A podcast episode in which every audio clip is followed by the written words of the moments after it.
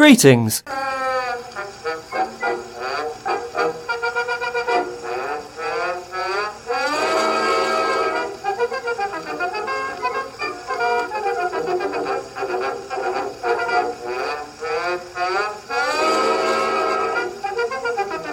One must not get one's knickers in a twist.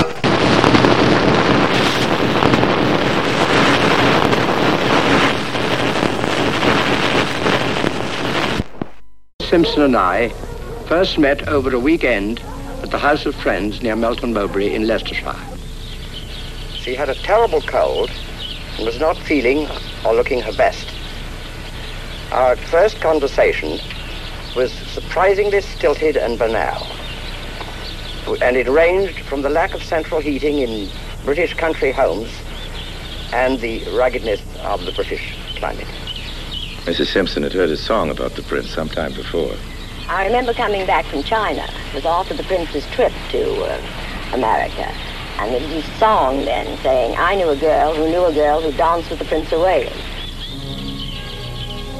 Wallis Warfield Simpson had now been married to Ernest Simpson, her second husband, for three years.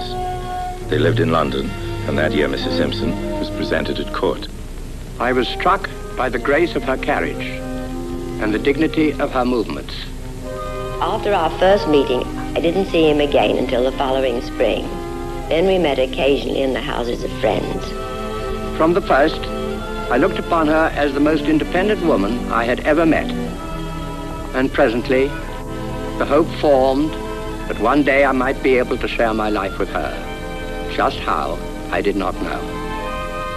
King Edward VIII's abdication on the 11th of December 1936 was an event that shocked the nation. In the summer of 1936, Lady Diana Cooper remarked that Wallis is wearing very, very badly. As far as the English upper classes were concerned, Wallis Simpson was a cunning social climber, like Becky Sharp in William Thackeray's novel Vanity Fair. They simply could not understand what King Edward VIII saw in her, a woman considered too lower class to qualify for any kind of royal attention, as well as being a divorcee and an American. But Edward adored her.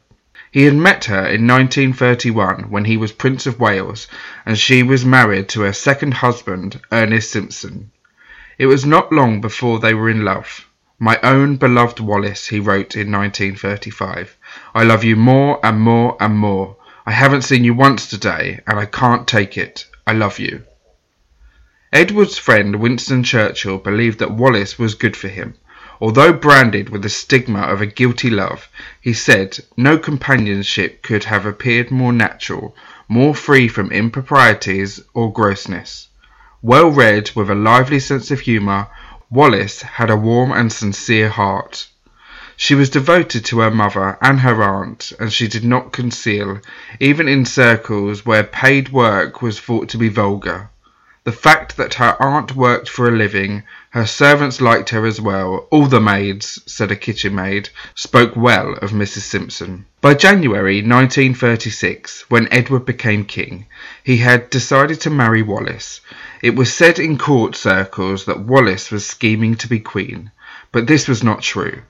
Rather, she wondered if it might be better to be content with the simple way, where she would be his mistress rather than his wife.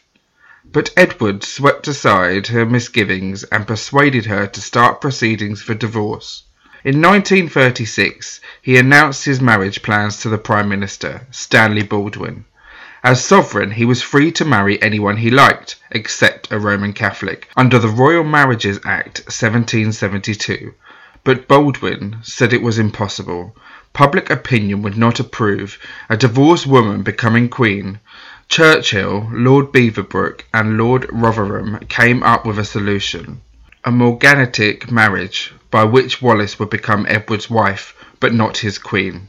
It would be known as the Cornwall Plan because Wallis could still be styled the Duchess of Cornwall. Until the start of December 1936, only the tiny world of society with a capital S knew about Edward's love for Wallis, because it had been kept out of the news. But on the 2nd of December 1936, the story broke. The nation was stunned. The streets were packed and newspapers sold as fast as they were printed. Papers full of Harpy and the King, wrote Mrs. Baldwin in her diary. The establishment led by Baldwin the Church of England, the Tory press, and the royal court had expected the nation to oppose Edward's plan for the marriage. But to their horror, most people wanted to keep him as their king on any terms. He was implausibly popular. He had a star quality that was irresistible. But more than anything, he was appreciated for his concern for the ordinary people, with whom he had served at the front in the years of war, and for many visits to the poor. Many people also liked the idea that Wallis, like them, was not rich and privileged. It is character that counts here, and in the great beyond, not a tittle, wrote a woman from South Wales to the king. The country was divided, just as it was split in 1997 after the death of Diana. On one side there was the establishment, on the other there was a mass of ordinary people, as well as middle class liberals and intellectuals, like George Bernard Shaw. The people want their king, insisted a Daily Mail headline. Diners rose in restaurants to propose a toast, and in the cinema the national anthem was heard enthusiastic clapping and shouts, We want the king. The newsreel acknowledged that there was a crisis, but presented it as a love story, not a scandal. In the Commons, MPs cheered when Churchill stood up, demanded that no pressure be put on the king. Many people suspected that Baldwin wanted to get rid of Edward, that Wallis was a godsend because she provided the perfect excuse to bounce him off the throne. But the weekend of the 4th to the 6th of December, there was a proliferation of rumours through the nation, planting seeds of doubt. There was widespread speculation that Churchill was going to form a King's Party and bring down the government. It was also rumoured that, in the words of Sir Horace Wilson, Baldwin's advisers, Wallis was selfish, self-seeking, hard calculating, ambitious, scheming, dangerous. Most dangerous for Edward. A story spread that Wallis was a friend of Ribbentrop, the German ambassador, and was selling the nation's secrets. These sorts of things were bound to be said, but other incidents of which I heard made one view her with much suspicion. But Wallis had only met Ribbentrop only twice. The first occasion was a large luncheon, which was also attended by Churchill. Neither she nor Edward were part of any social circle frequented by Hitler's ambassadors. He was a favourite guest of Lord and Lady Londonderry and of the social hostess, Miss Ronnie Greville, who admired Hitler and fascism. But Mrs. Greville's royal family were Albert, the Duke of York, and his wife Elizabeth, the future George VI and Queen Elizabeth, not Wallis and Edward. On the 3rd of December, the day after the story broke, Wallis had fled to the south of France to stay with friends.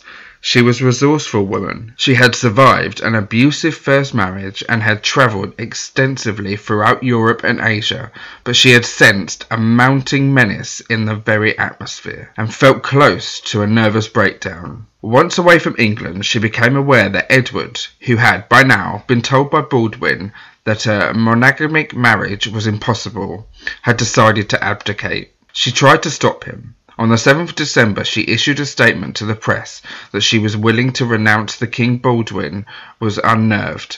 Only time I was frightened. I thought the King might change his mind. He quickly sent a telegram to the Dominion Prime Minister stating that he had every reason for doubting bona fides of Mrs. Simpson's statement. Edward stood firm in his decision to go. On the 10th of December, knowing Baldwin was going to make an announcement in the House of Commons, Edward sent him a note asking him to tell the House of Mrs. Simpson's efforts to prevent him from giving up the throne. Horace Wilson pinned a note of his own to the one Edward had sent. I asked the PM whether he had any intention of mentoring Mrs. Simpson. If he had, it was quite willing to draft an appropriate passage. The PM said he would make no reference.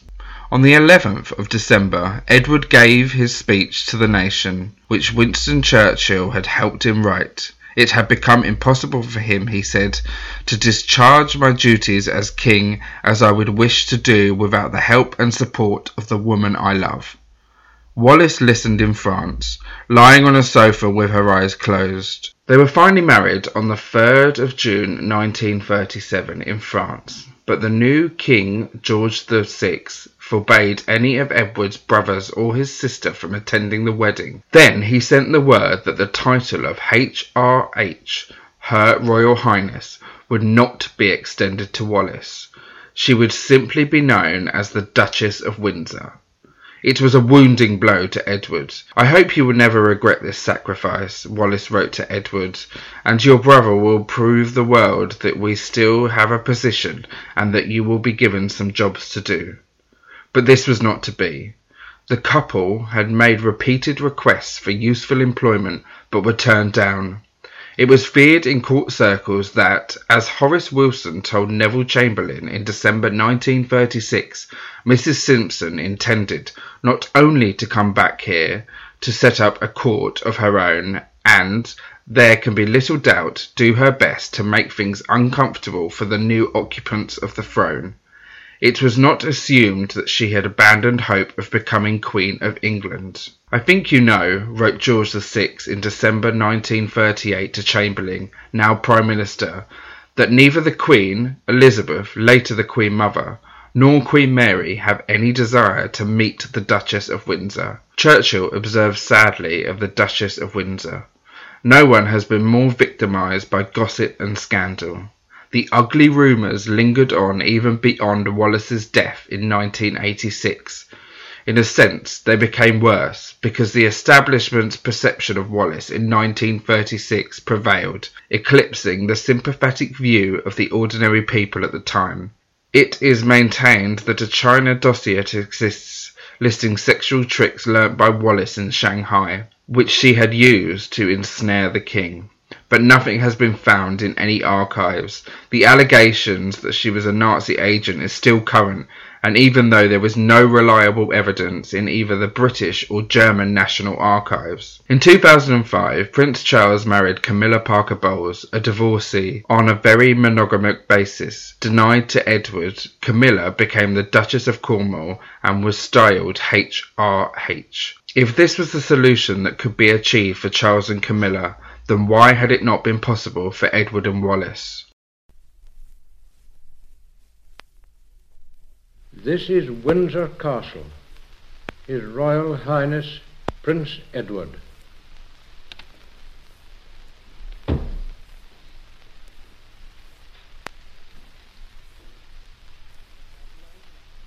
At, at long last, I am able to say a few words of my own. I have never wanted to withhold anything.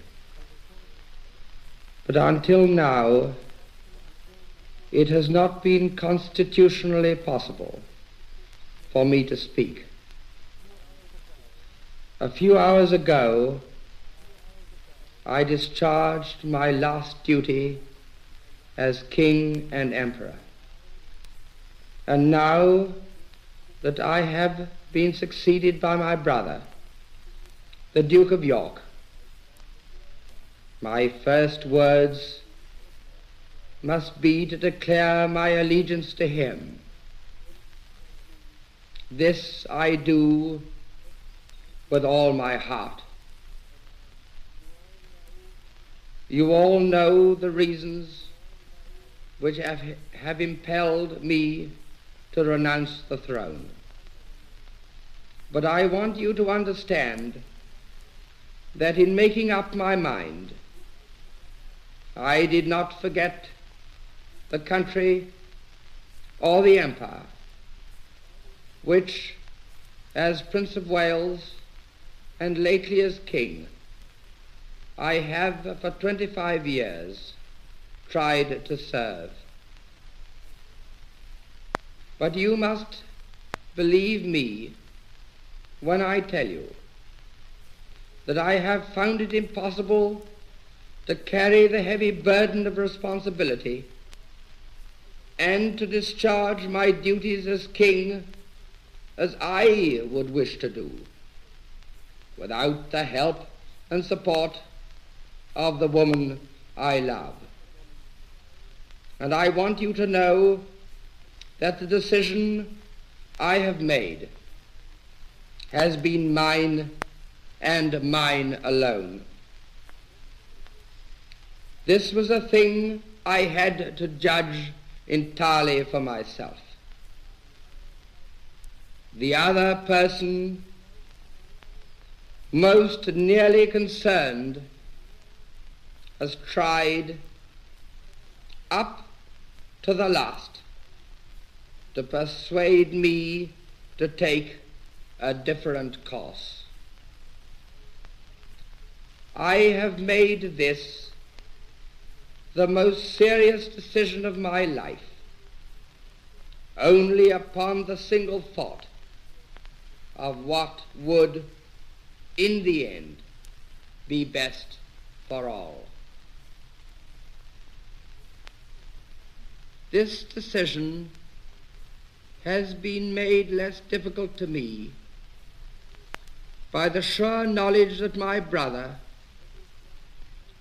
with his long training in the public affairs of this country and with his fine qualities will be able to take my place forthwith without interruption or injury to the life and progress of the empire.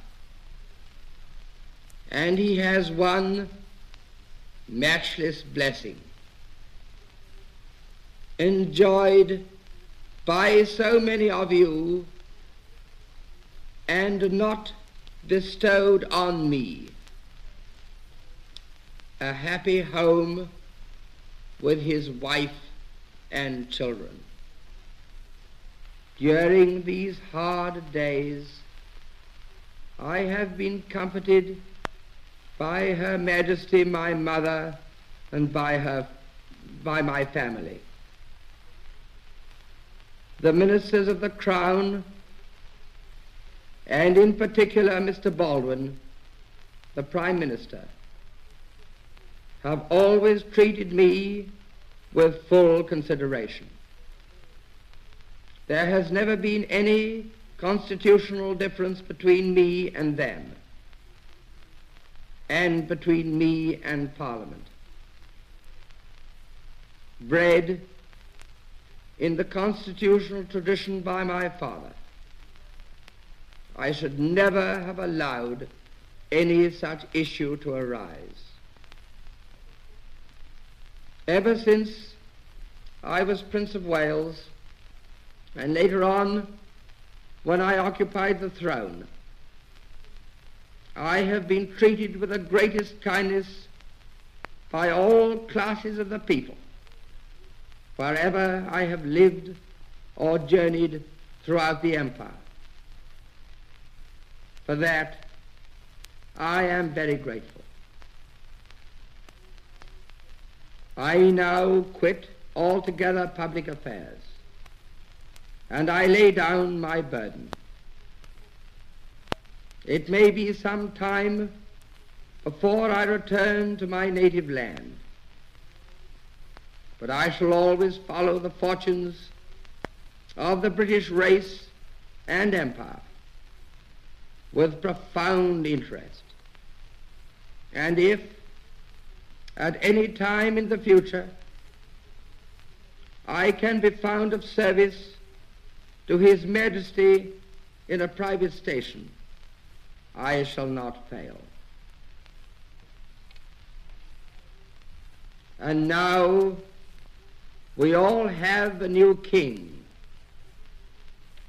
I wish him and you, his people, happiness and prosperity with all my heart.